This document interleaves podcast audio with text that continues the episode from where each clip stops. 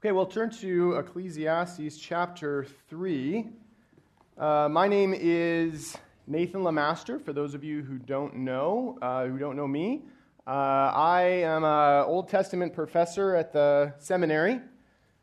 Uh, just to clarify, the seminary was not named after me, but uh, I think Nathan, Nathan Busenitz is not here right now, so I can say this. I think I was hired just because of my last name, so it was, it was a perk. Uh, but I'm glad to be with you today, this morning, as we look at uh, the Word together. Pastor Harry, of course, has been going through James uh, for, for quite some time now. And uh, in James 5, last time, we looked at the beginning portion of James 5. And I'm going to kind of piggyback a little bit off of, off of that. But as an Old Testament professor, uh, I'm going to go to the Old Testament in particular. So let me just read that passage that we looked at last week with Pastor Harry. James 5, uh, 1 through 6. Let me just read that quickly just so that we have it in our mind. So come now, you rich, weep and howl for the miseries that are coming upon you. Your riches have rotted, your garments are moth eaten, your gold and silver are corroded, and their corrosion will be evidence against you and will eat your flesh like fire. You have laid up treasure in the last days. Behold, the wages of the laborers who mowed your fields, which you kept back by fraud, are crying out against you. The cries of the harvesters have reached the ears of the Lord of hosts.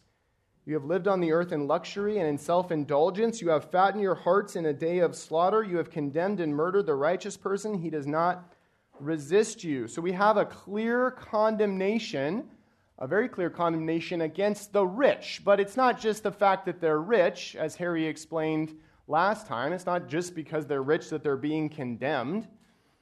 It's because of how they're viewing wealth, how they're viewing, in a sense, gaining the upper hand, where they are willing to defraud, they're willing to cheat, they're willing to do whatever that they can in order to better themselves, at least according to their perspective, to better themselves.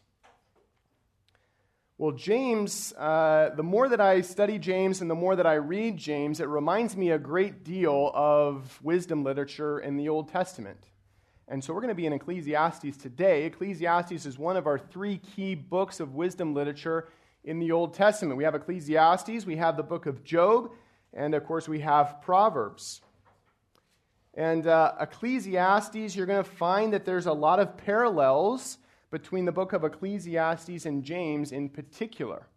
And uh, one of the difficulties, can I say difficulties with wisdom literature, is that you can read it once and kind of get the face, the face value of it. You can see, okay, I understand kind of what you're saying, but but it takes a really, really long time to understand wisdom literature.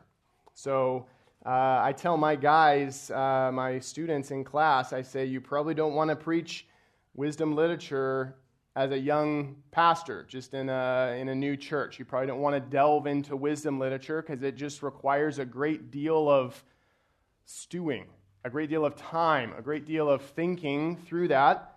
Uh, I did not take my own advice and uh, we're in Ecclesiastes 3 today. Now, we're going to take a look. Uh, I'm going to read this passage all together just so we have an idea of uh, what Solomon is saying. Again, we'll see kind of the face value of what he's saying, but wisdom literature requires you to, to think intently, to think deeply, to take your time, ponder on these issues ponder on the things that Solomon is saying. So, Ecclesiastes, we're going to take a look at verse 1 and we're going to go all the way through verse 15. Let me start in Ecclesiastes 3 1. For everything there is a season, and a time for every matter under heaven, a time to be born, time to die, time to plant, time to pluck up what is planted, a time to kill, time to heal, time to break down, time to build up, time to weep, time to laugh time to mourn, time to dance, time to cast away stones, a time to gather stones together, a time to embrace, a time to refrain from embracing, a time to seek and a time to lose, time to keep, a time to cast away, time to tear and a time to sow, time to keep silence and a time to speak, time to love and a time to hate, time for war and a time for peace. What gain has the worker from his toil? I have seen the business or the busyness that God has given to the children of man to be busy with. He has made everything beautiful in its time. We'll talk about that. Also, he has put eternity into man's heart. We'll talk about that. Yet, so that he cannot find out what God has done from the beginning to the end. I perceive that there is nothing better for them than to be joyful, to do good as long as they live.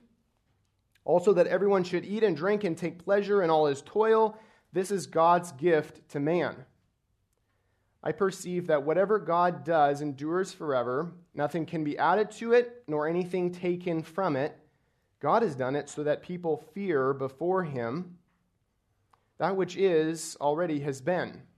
That which is to be already has been. And God seeks what has been driven away. We'll talk about that as well. Okay, so Before we delve into the text itself, I want us to think just for a second on wisdom. As Solomon sits down and tries to uh, and writes Ecclesiastes, uh, what is he trying to accomplish? What is he trying to do? Why does he put it into wisdom literature in particular? What is wisdom literature trying to accomplish? Now, we might read this at face value and say, yeah, I, I, I understand what you're saying. There's a time for this and a time for that. That's pretty clear. Uh, I know times, I can imagine times in my life, you know, there's a time to mourn, there's a time to dance. Uh, those, as my wife will say, I'm not a very good dancer. Uh, time to weep and a time to laugh. I can see times in my life where, you know, there's a time for this and a time for that. But we still ask the question, Solomon, why did you put that in? What are you trying to communicate to us? What are you trying to say in particular? And then he's, in verse 9, he starts by asking, or starts that section there by asking a question What gain has the worker from his toil? And we say, okay, there's a time for this and a time for that. But then you're asking a question What gain is there in the work that I'm doing? How do those two things relate? How are these ideas related together? And uh, what is Solomon trying to accomplish here? Okay, let me we're going to be in uh, we're going to be in several sections in Ecclesiastes. Okay, but I want us to think about wisdom and what wisdom is in particular, and then we're going to come right back to this passage. Let me just read the introduction to Ecclesiastes quickly here. Okay, Ecclesiastes 1 1 through 11. You're certainly familiar with this passage. It says, The words of the preacher, the son of David, king in Jerusalem. He starts out his book by saying, Vanity of vanities, says the preacher. Vanity of vanities, all is vanity. What does man gain by all the toil at which he toils under the sun? Generation goes, a generation comes, but the earth remains forever. The sun rises, the sun goes down, hastens to the place where it rises. Uh, the wind blows to the south, goes around to the north, around and around goes the wind on its circuits, the wind returns. Let me stop there just for a second. He's painting a picture of man who comes into the world, born into the world, dies, and then the next generation picks up right after that, born into the world, dies, and this continual cycle. You're born, you have children, you perish, and you die. But he says that, but the world remains the earth remains forever. Uh, leolam in the Hebrew, in other words, it remains for a period that is longer than any of us can comprehend. The sun rises, sun goes down, and then it, in the Hebrew, it has this idea like it runs and it puffs and runs back to the place where it rises again. Okay, so it starts where it rises, and it goes up and around, and then it dips down below the horizon and it says it's like a runner and it just runs back to the place where it's going to come up again. And it just keeps going and going and going and going that way. Well, the wind blows to the south and then it goes again to the north. And around and around goes the wind. On its circuits, the wind returns. Verse 7 All the streams run to the sea, but the sea is not full. to the place where the streams flow, there they flow again. And then verse 8 all things are full of weariness. A man cannot utter it. His eye is not satisfied with seeing, nor the ear filled with hearing. What has been is what will be. What has been done is what will be done again. There is nothing new under the sun. Is there a thing of which it is said, See, this is new? It has already been in the ages before us. There's no remembrance of former things, nor will there be any remembrance of later things yet to, yet to be among those who come after. He's saying, You're going to be born, you're going to die, people are going to forget you, just as they forgot the hundredth generation that was before us. It says the earth just remains, all these cycles continue and continue and continue, but you're going to be born and you're going to die. And he says, from his perspective, under the sun, he says that's vanity. What are we trying to do here? What are we trying to accomplish here?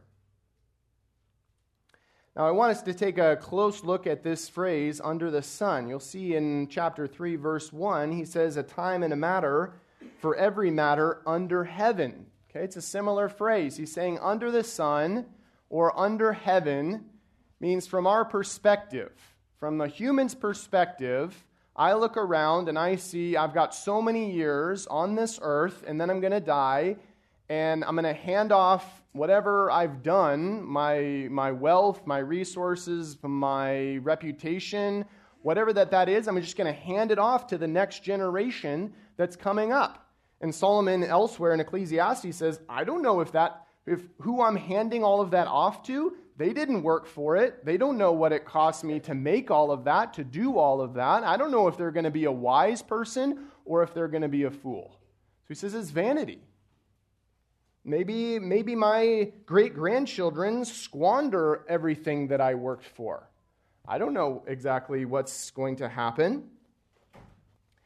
So when he uses the phrase under heaven or under the sun, he's talking about our perspective. From my perspective, from a human's perspective, this is everything that's done in the system that we have in the world here.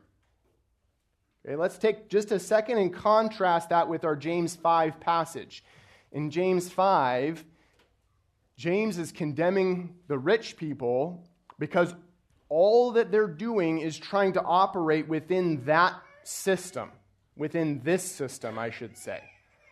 All that they're trying to do is say, I want to get more wealth, I want to get more money, I want to get more prestige, I want to get more power, I want to get more, more, more of all of these things, and I'm willing to not pay my workmen, I'm willing to sacrifice my good name. I'm willing to do whatever it takes in order to get more, more, more, more. And James says, hey guys, everything is everything's just going to burn up.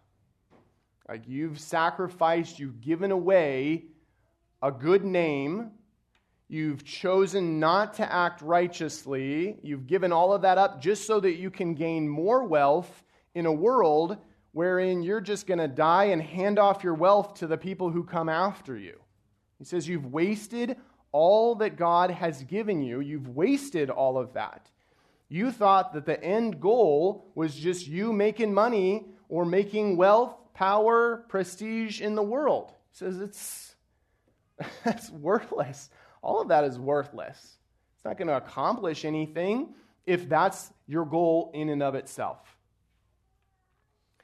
So Solomon comes along here in chapter 3, and Solomon is going to reorient our perspective.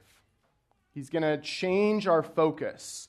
As those who fear God, a very important idea that he paints throughout Ecclesiastes, as those who fear God, as those who follow after God, we need a, we need a complete worldview shift and change in comparison to what the world does.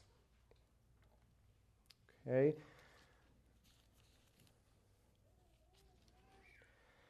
So let me start just uh, in our section where we have a time for this and a time for that. Okay, we have our perspective of under heaven. Remember, this is from our perspective, in a sense, within this system.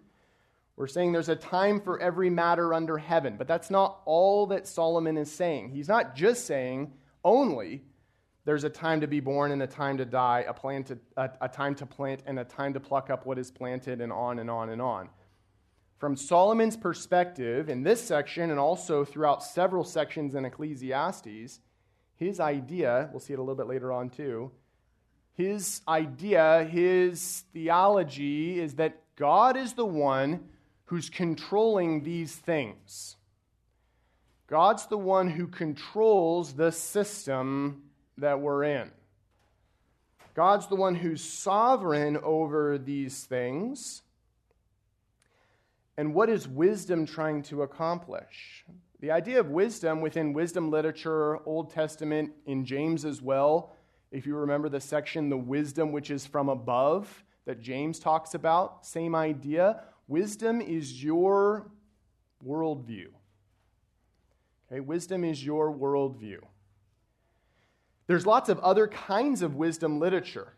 There's uh, Egyptian wisdom literature. Uh, you can just do a Google search for Egyptian wisdom literature. You can see Akkadian wisdom literature. You can see Greek wisdom literature. There's lots of different kinds of wisdom literature. And each one of those is trying to say, hey, this is what your worldview should be. This is how you should view the whole scope of creation of your world. How do I view suffering? Okay, how do I view loss? How do I view major things within life? How do I understand those things? Okay, but the one thing that ties biblical wisdom together is a fear of God, right?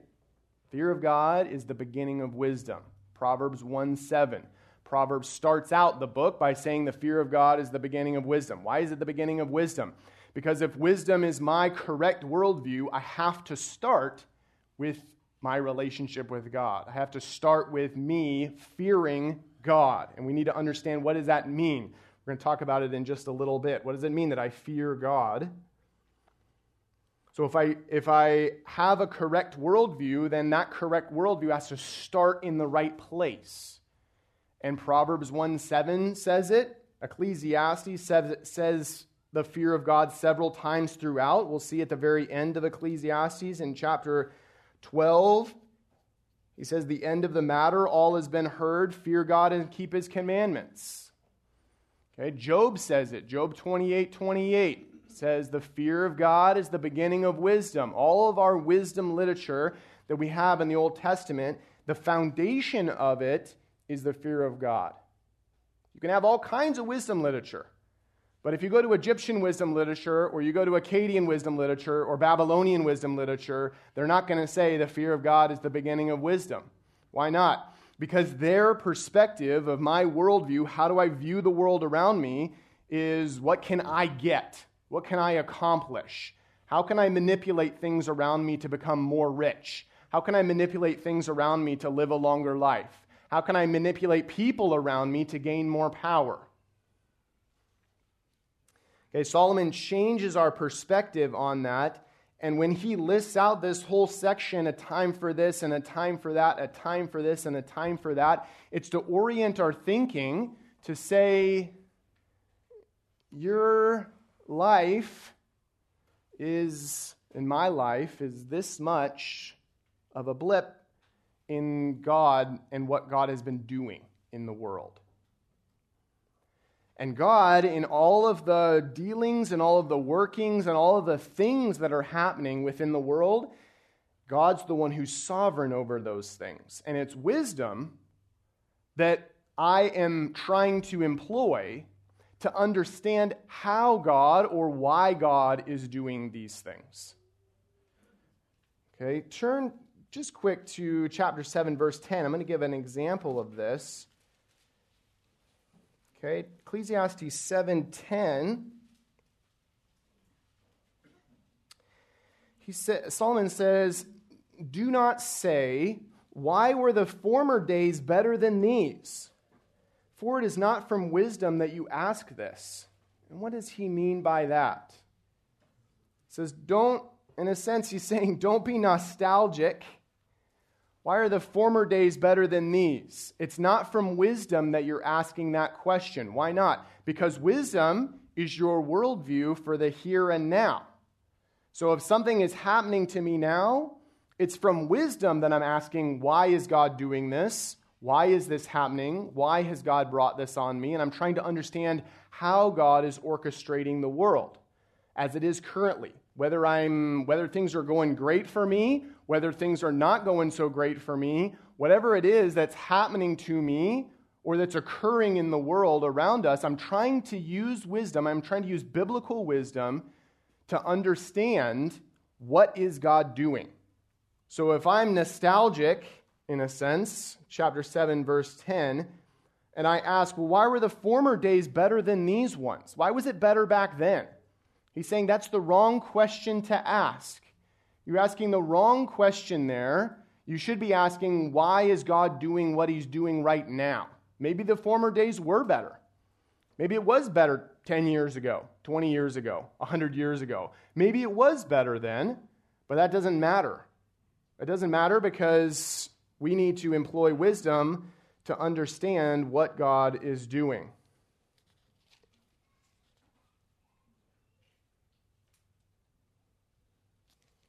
Yeah.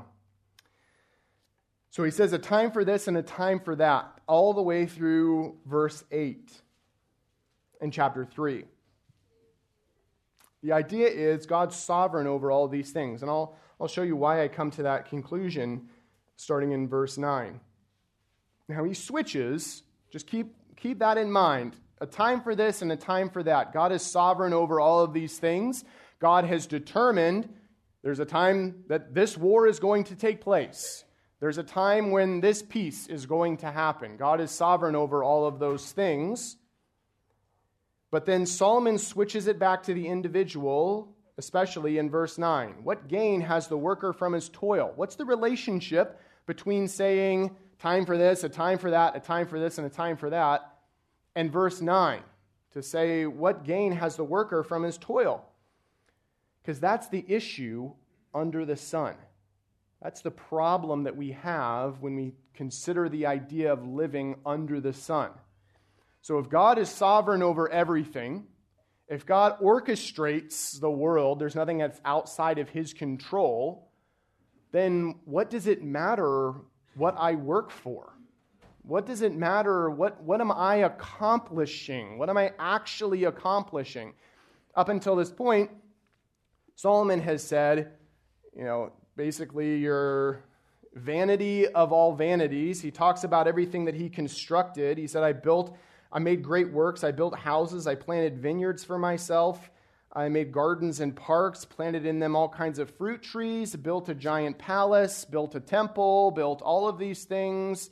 Uh, I had all of the money that I could ever want or use. I had no lack of anything. I had all of the power.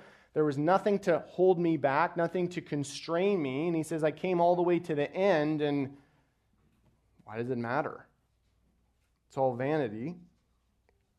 He talks about vanity of all of his toil, everything that he tried to accomplish. So he comes back to this question in verse 9. He says, All right, if God's sovereign over everything, if he's orchestrating everything, then what, what does it matter what I do? Verse 10, he reorients our thinking. He says, I have seen the busyness that God has given to the children of man to be busy with. He has made everything beautiful in its time. Now I'm reading from the ESV. Uh, there's a particular word that Solomon uses here. The idea is appropriate. He's made everything appropriate in its time. Okay, it's not he's made everything beautiful in its time. I mean, he just finished talking about a time for war, a time for hate, uh, a time for mourning. He's made everything beautiful in its time. The idea is made everything appropriate in its time. He has set the time for it, and he's made it appropriate at that time. We're employing wisdom, biblical wisdom, to try to understand what is he doing in the world. Why has he made a time for this right now? Why is this happening to me right now? Not why are the former days better? Maybe days will get better in the future. Maybe this will change. Maybe that'll change. Wisdom says, don't worry about the change, worry about what God's doing right now and try to understand what He's doing right now through your wisdom. Now he goes on in verse 11, he says, He has also put eternity into man's heart, yet so that he cannot find out what God has done from the beginning to the end. Okay, again, I'm reading from the ESV. It reads, He has put eternity into man's heart. And the question is, what exactly does that mean? When, we, when I use the English word eternity, it's probably giving a wrong connotation to you. Uh, for, for the Hebrew, the idea is he has set the ability for you to know or to think outside of your own lifespan. Okay, I can't comprehend what Abraham's life was like.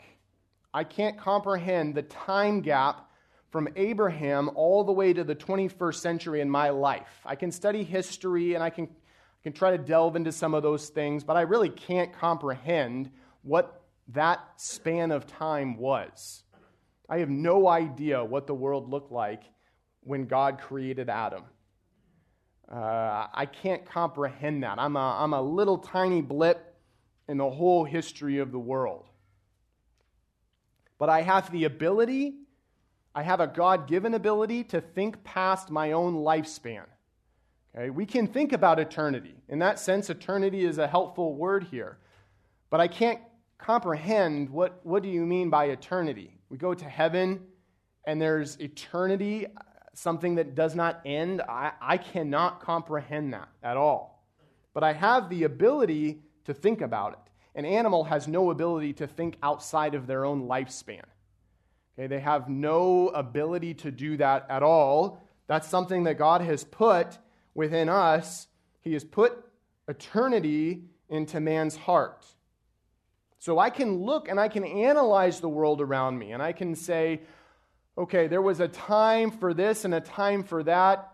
Uh, there was a civil war in eight, that started in 1861. There was a Pax Romana uh, during Jesus' time. There was this and there was that. And I can try to comprehend and understand something of the history of the world, but it says God has set eternity into your heart so that you can think outside of your own your own lifespan, yet so that he cannot find out what God has done from the beginning to the end.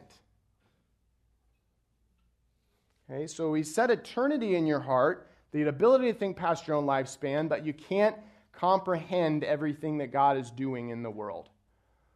Why was there a civil war in America in 1861? Why did that come about? Not how did it come about, but why did it come about? If God's sovereign over all of these things, why did that happen? Okay, so I, I can't totally understand what God is doing from the beginning to the end. So Solomon switches back in verse 12 and he puts the focus back on the individual said, I perceive that there is nothing better for them than to be joyful and to do good as long as they live. Also, that everyone should eat and drink and take pleasure in all his toil. This is God's gift to man. Now, Solomon is not saying, hey, just go do whatever you want. Your life is good. Just be a hedonist and do whatever you want. That's not what he's saying at all. Okay, let me look at um, 5, chapter 5, verses 10 through 12. This will link us back together with James 5 as well. Okay, chapter 5, verse 10 He who loves money will not be satisfied with money, nor he who loves wealth with his income. This also is vanity. When goods increase, they increase who eat them. uh, what advantage has their owner but to see them with his eyes? Sweet is the sleep of a laborer, whether he eats little or much, but the full stomach of the rich will not let him sleep. Uh, I saw a, a scale uh, of wealth comparison. And, uh, you know, it gave like a little, it was on YouTube or something like that. It gave like a little, you know, clip and said, this is, this is you know, the average American's wealth, right, is like an inch long or something like that. Like this is the average American how much they're how much they're worth, and it did like you know the the GDP, the gross domestic product of the state of Florida or something like that, and went a little bit longer, a little bit longer, and uh, and then it said this is the wealth uh, that Elon Musk currently has right now, and it just went and just kept going and going and going and going and going. And you think back to the comparison, like this is the amount of money that, that I, as, a, as an Old Testament professor, uh, has, okay? and then here's Elon Musk, and it just went and went and went and went. And, uh, uh, but Elon Musk still eats three meals a day. He can only eat so much food. It might be a little bit more expensive food than I eat, uh, but he can only drive one car at, this, at, at once. Uh, he, uh, you know, he, he can only do one thing at a time. Goods, when, when wealth increases, verse 11, when the goods increase, they also increase who ate them or who eats them up. That wealth, that money, that value. Elon Musk is not enjoying all of that. He has more money than he has the ability to work with or, or you know, to enjoy himself. What advantage has their owner but to see them with his eyes? Verse 12 Sweet is the sleep of a laborer, whether he eats little or much but the full stomach of the rich will not let him sleep. Again, the idea is there the idea there is not you're rich and so you're bad. The idea is you're spending your entire life within this system thinking about how can I gain more wealth in order to please myself? How can I gain more power in order to please myself? You're only thinking in terms of this world system. And Solomon says, I was there, I've been there, I did all of that, I had as much money as I wanted, I tried to do everything that I possibly could to bring pleasure to myself. I came to the end and I said, that's completely worthless as far as self satisfaction, actual satisfaction goes. So when it uses this, this statement, this full stomach of the rich will not let him sleep, he's contrasting not not actual, this person is richer than this person, but this rich person bases their entire life in this world system. And in contrast to that, we have a laborer. And the laborer should recognize, everyone should recognize verse 13. Also, that everyone should eat and drink and take pleasure in all his toil this is God's gift to man. That's a completely different perspective. That's a completely different perspective. If I view everything that I have as not something that I earned, not something that I have rights to, but ultimately as just a gift from God, changes my whole perspective. Because when I lose that thing or lose that stuff, then I seek to try to understand, like Job, I seek to try to understand why is God doing this? Not I had rights to that, I'm angry, God give it back to me because it's mine. But I say, why is God doing this right now? Why am I suffering right now? On the contrary, why am I greatly blessed right now? Uh, why has God given me all of these things right now? What's the reason? What's the what should I do with this? It's a question of stewardship.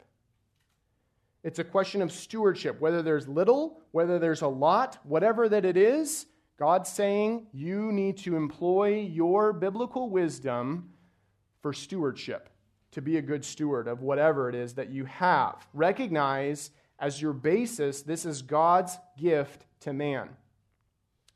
Everything that you have. That, that changes our thinking, it reorients our thinking. I, everything that you have is a gift from God. I'm breathing now, I'm reading now. I have the ability to read. I have the ability to be together with you. I had the ability with my wife and our baby to drive here today. I had safety on the road. I, everything gift from God. not something that's earned, not something that I have rights to and I deserve. So Solomon reorients our thinking. He starts out by saying, God is sovereign over everything that's happening.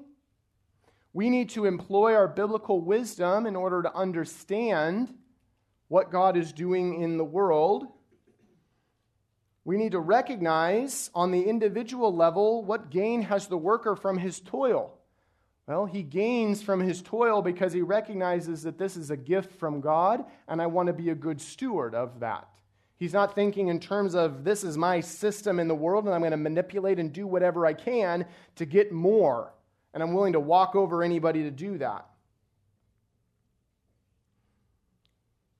But the question is, why has God set it up this way? Verse 14 I perceive that whatever God does endures forever. Whatever God is doing, however God has orchestrated the world, whatever He's accomplishing in the world, that endures forever. I do not endure forever in this world. I'm going to die. I'm going to come to the end of my life, or, you know, maybe I'm going to be raptured. Okay, come back uh, to our hope for the rapture. Within this world system, I do not endure forever. Whatever God does endures forever. Nothing can be added to it, nor anything taken away from it. When we come all the way to the end, and we come all the way to the very end, culmination, the world is done away with, there is not a single thing in all of that history of the world that you can add to or that you can take away from. Because God has painted and sovereignly orchestrated the whole picture exactly how He wanted to orchestrate it. Why has God done it that way? God has done it so that people fear before Him. Fear of the Lord is the beginning of wisdom. Why did, why did God set it up this way? Why has God created the world in this way? Why is God sovereign over the world in this way as He is? Why is that? Because it gives you and me the opportunity to think that your life is a little tiny blip. It's a little tiny blip in all of this history. That little tiny blip that we have, it's not God trying to be malicious. It's not God saying, ha ha ha, look, I'm in control and you're not. You tried to accomplish this and it turned out the opposite way. It's not God doing anything of the sort, it's God giving you a gift. It's God saying, everything that's in that blip that you have, that's a gift that I'm giving to you. And what we rely upon is statements like God works all things together for good for those who love him. There's a time for everything in your life. Right now, we're seeing war in all lots of parts of the world. Sometimes in your own life, you're going to weep. Sometimes you're going to laugh. Sometimes you're going to break things down. Sometimes you're going to build something new. Sometimes you're going to do this, sometimes you're going to do that. All of it is to recognize that as those things are occurring, they're a gift from God, and everything that happens within your life, God is orchestrating for your good. Now, wisdom is the well from which we're drawing to try to understand why God is doing that. Okay, why is He doing that? What's he trying to accomplish in those things? Uh, let me turn to chapter 8. Chapter 8, verse 16. Solomon is the wisest person in the world. Uh, Solomon asked for wisdom from God and received wisdom from God certain, certain times in Ecclesiastes, it seems like he thinks that he's not sure whether that was a blessing or a curse. Okay, chapter 8, verse 16, he says, When I applied my heart to know wisdom, to see the business that is done on earth, how neither day nor night do one's eyes see sleep, then I saw all the work of God, that man cannot find out the work that is done under the sun. However much man may toil in seeking it, he will not find it out. Even though a wise man claims to know, he cannot find it out. He's talking about himself there. Even if somebody comes to you and says, I am really, really wise, I've got it all figured out, I know what God is doing from point A to point B, Solomon says that guy he doesn't know anything of what he's talking about. God has set it up in this way so that we seek to employ wisdom and within particular instances try to understand in my life what am I or why has God orchestrated it this way in my life? And we seek to understand what God is doing. But God has set it up in such a way, ages past, all the history that we have seen, everything that God has done, He set it up in this way so that we fear Him. Because there's no way for us to really understand everything that God is doing in the world. There's no way for us to comprehend all that God is doing in the world. So we fear him. Let me, let me orient this idea of fear just for a second. When it says that we fear him, it's exactly the creator creature distinction that we're talking about. Says God has set it up this way so that you fear him, meaning you recognize God is holy, you are not. You recognize God is eternal, you were born at a certain time. You recognize God is all powerful, you're not. You recognize everything about God that you're not. And you fear Him. God has set it up in that way that we would fear Him. Verse 15, that which is already has been. That which is to be already has been. And it says God seeks after, God seeks what has been driven away. The, I, there, the, the phrase that's been driven away, it's the idea of what has disappeared.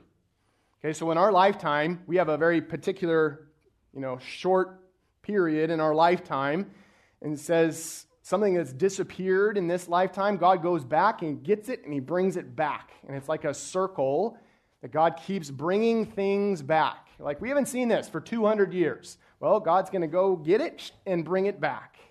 And He's going to keep all of that cycle moving in that way to accomplish what He wants, to accomplish what His goal is in the world. Now, in contrast to that worldview, that correct worldview, you start with the fear of God. You start with an understanding of God who is in control. We move from that to our individual single life and we see what are all of the things that God is doing in my life? How has He orchestrated all of these things in my life? Why is He bringing this into my life right now, whether it's good or bad? Think of the contrast between that and what we saw both of the rich man in Ecclesiastes and of the rich man in James 5. Right? How foolish is it for someone to think that they can manipulate the system of the world and think that, oh, I've got this down. I know how to walk over people, I know how to gain wealth, I know how to be really, really cunning and get what I want. And they come all the way up to the end, and God says, all of that striving, all of that work for your own, grat- your own self, uh, your own self care, your own gratification, says that's all worthless. It's all worthless because you didn't view it as a gift. You didn't view it as God's in control, God's sovereign. He'll give you as He wants to give you. It's your wisdom, you're seeking after wisdom to understand how God is working in the world. Understanding is of so much higher value than wealth that you would gain. Wealth comes and it goes, it's here, it's there. Solomon says in Ecclesiastes go after wealth. He says, Seek after wealth. Wealth is a good thing, it answers a lot of problems. He says, Get wealth. He says, Get understanding. Turn to chapter 12. Let me end with this. 12, 13, and 14. This is the center point. This is the culmination of Solomon's argument in Ecclesiastes. Okay, the end of the matter, all has been heard. Fear God, keep his commandments, for this is the whole duty of man. It's everything that you have to do. You want to know what you got to do in the world? You don't have to earn a certain amount of money. You don't have to accomplish a certain amount of things. You don't have to get certain degrees. You don't have to do anything but fear God and keep his commandments. I like the simplicity of a statement there. This is the whole duty of man. Why? For God will bring every deed into judgment with every secret thing, whether good or evil. He's going to bring everything into judgment. A time for this, and a time for that, and a time for this, and a time for that.